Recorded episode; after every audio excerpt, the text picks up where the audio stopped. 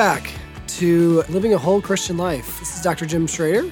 Hope you're having a great week, and it's great to be with you once again and share some time together around what matters the most.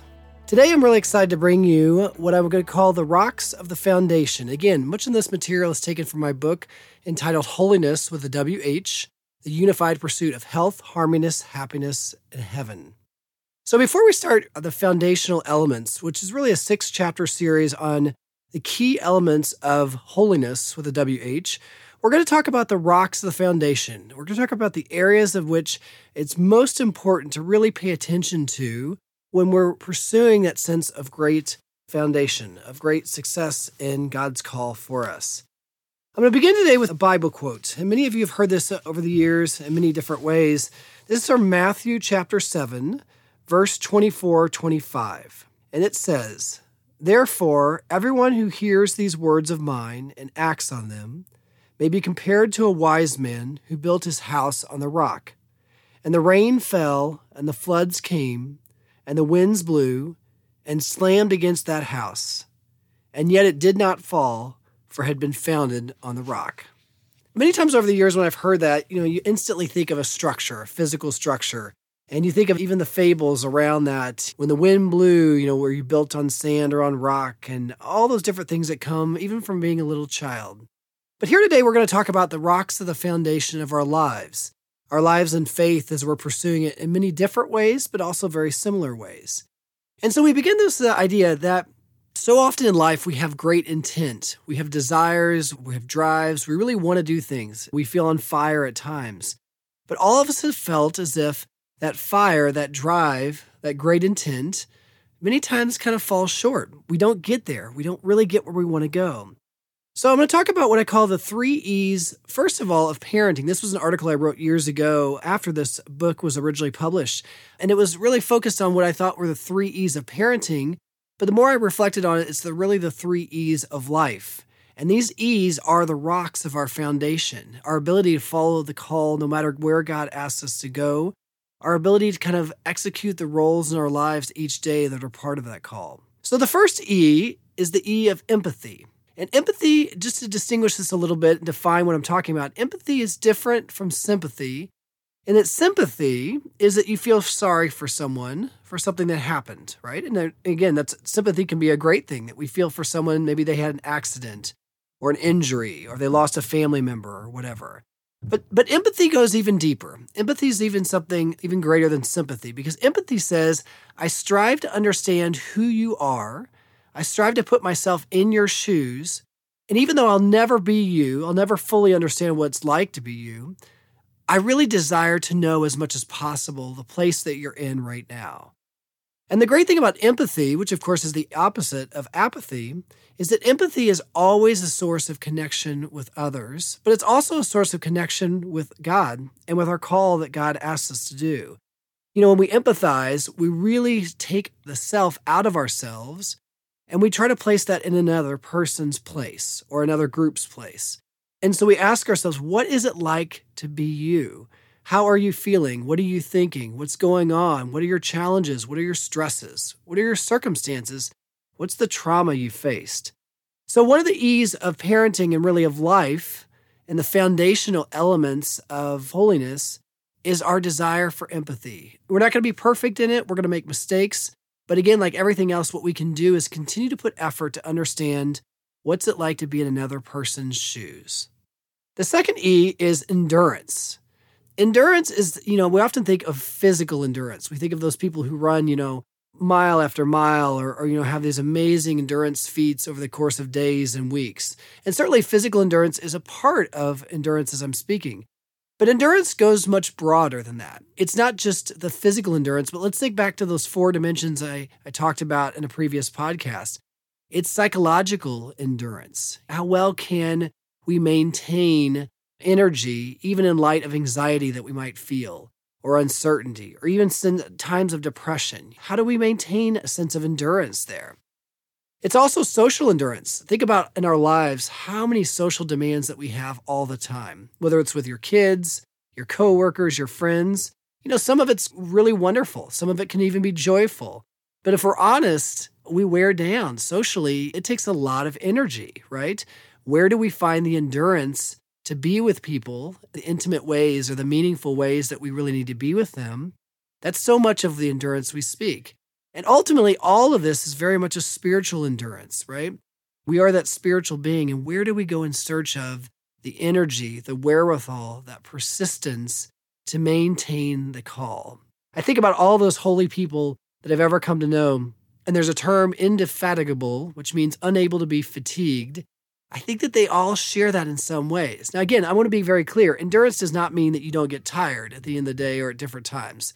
Of course, we're all going to get tired. We're all going to have periods by which we just feel like, ooh, my energy level is low. But the endurance I'm speaking is something even much greater than that. It's not the sense of their daily ups and downs a little bit as far as energy level or or just having weeks even where you feel oh like I can't. It's really hard to have the ability to kind of move forward. This type of endurance is that idea that it's a broader endurance which says that I am not going to be fatigued in the ways long term that I'm called to be psychologically, socially, that I strive to find that energy that goes beyond even like what the physical elements might offer. And that is the endurance that we're speaking of with this foundation. The third is what we would call emotional regulation. Now, again, to clarify, we are all emotional beings, and emotions are a wonderful aspect of who we are.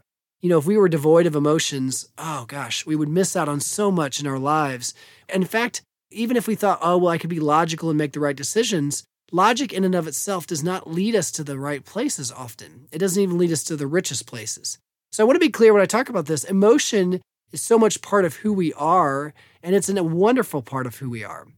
But emotional regulation says I have not only the awareness of how I'm feeling, I have the ability to understand what these emotions are teaching me and how to moderate or modulate or regulate my emotional state when I need to.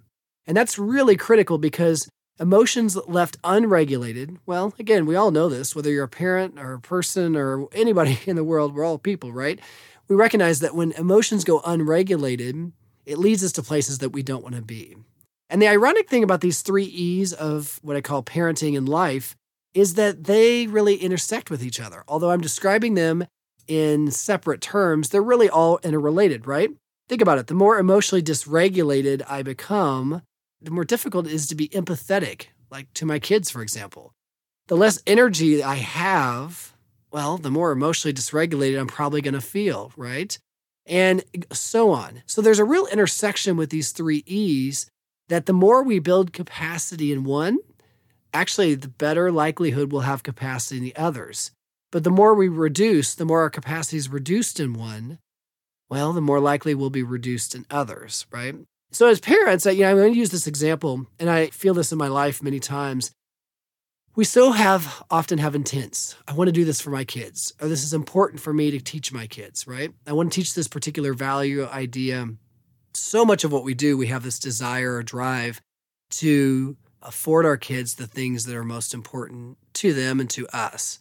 But the problem is, if we're all really honest, that so often that great intent, that great desire is thwarted by one of these three E's. Like, oh gosh, I really want to do this tonight with my child, but I was exhausted over and over, and I just keep feeling like I'm exhausted and I can't get there.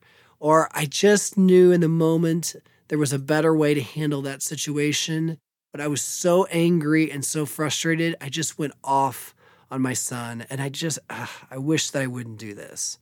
And so we've all found ourselves there. I know as a parent, again, of eight children, how many times have I stepped back and said, oh, gosh, there was a better way to handle that? Or you could have been more empathetic.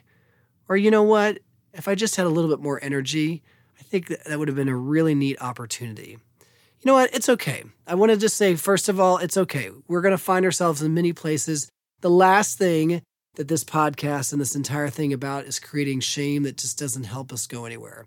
If you feel guilty, then you know what? Guilt is one of those short term emotions that it says, let's do something about it. But the last thing that's helpful and beneficial is to say, oh, I'm shamed here again. What this is about, though, is about like recognizing that if we can increase the capacity in these areas, it's not just going to relate to how successful and productive we feel in fulfilling the roles that we're called. it's actually going to increase our capacity for joy, peace, and connection that we feel to others. And that's the beautiful thing about this is, and that's excites me about these foundational elements that we'll describe much more in the coming chapters, is that when we go in their pursuit, I've often said before that we have a process oriented God in an outcomes focused world. God asks us to pursue virtue and eh, our values that are, you'll never define what it means to be courageous or temperate or whatever. But if we go in search of a process, and this is the process of increasing our capacity in areas that allow us to be who we're called to be, then what we find in the process there is the outcomes will take care of themselves.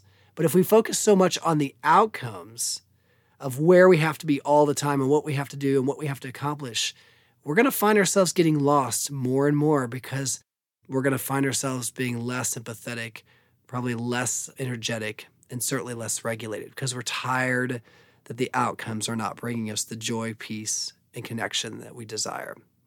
On the flip side of those important three E's, or what I'll briefly describe, are the robbers of our E foundation. And these three robbers relate to the first, but they're also a little bit different than the first ones I mentioned. They are distraction, is the first. Any type of distractions that take us away, whether it's technologically related, whatever kind of distraction it is, serves to reduce our ability to fulfill the roles that we're called, to increase our capacity in empathy and endurance and emotional regulation.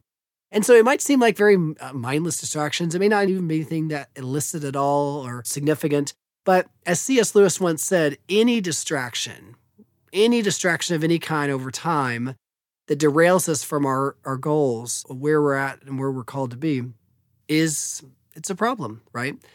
We live in a very distracted society. We're all going to be distracted at times.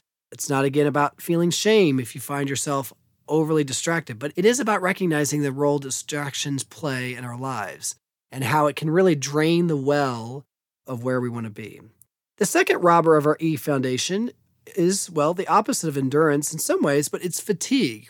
Not just physical fatigue, but emotional fatigue and even social fatigue. It's the idea of constantly feeling like I don't have the energy.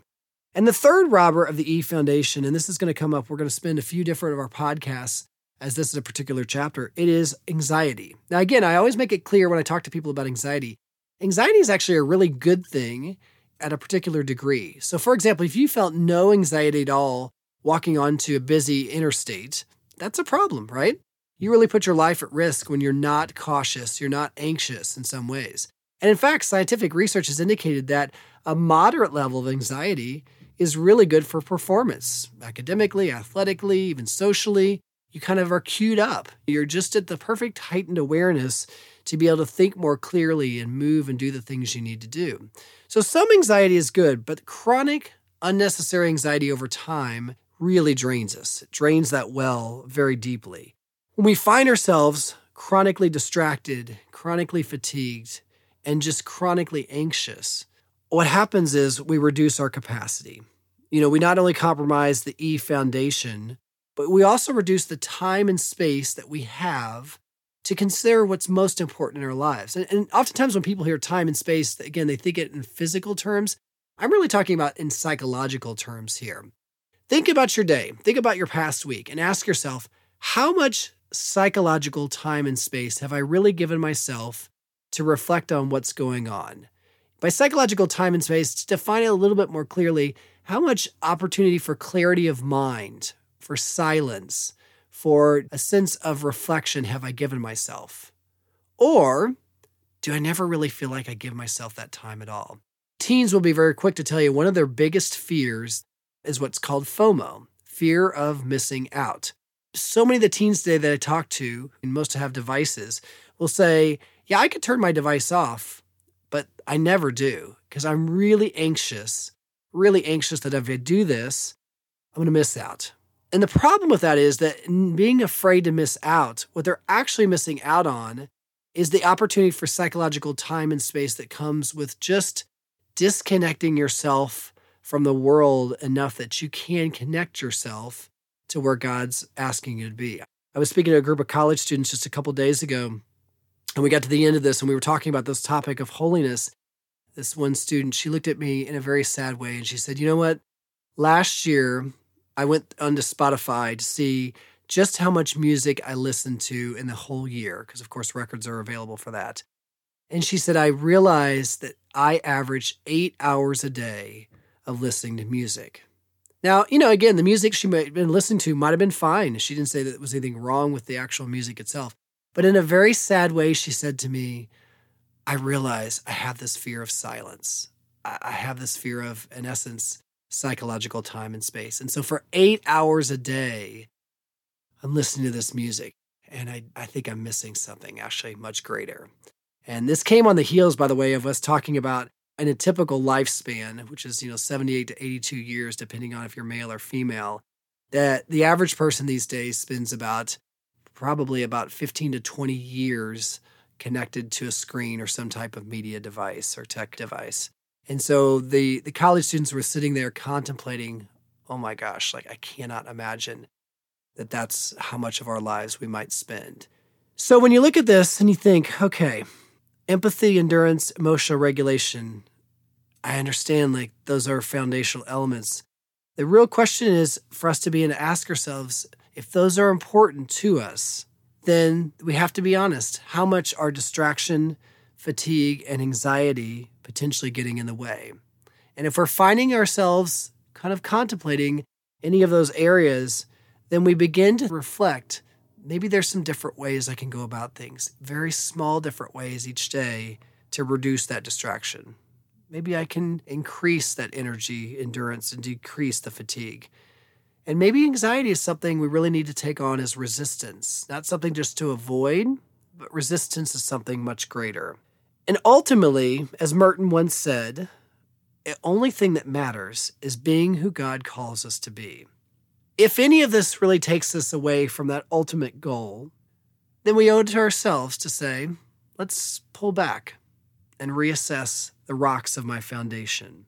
Because here's the beautiful thing I leave you with at the end of today that if we open ourselves to this foundation, we open ourselves to this possibility, what I believe and what is promised throughout generations is that we truly would find an unlimited source of peace, joy, and promise as God's design would have. Hope you have a great day and a great week. This is Jim Schroeder. Be holy, be whole.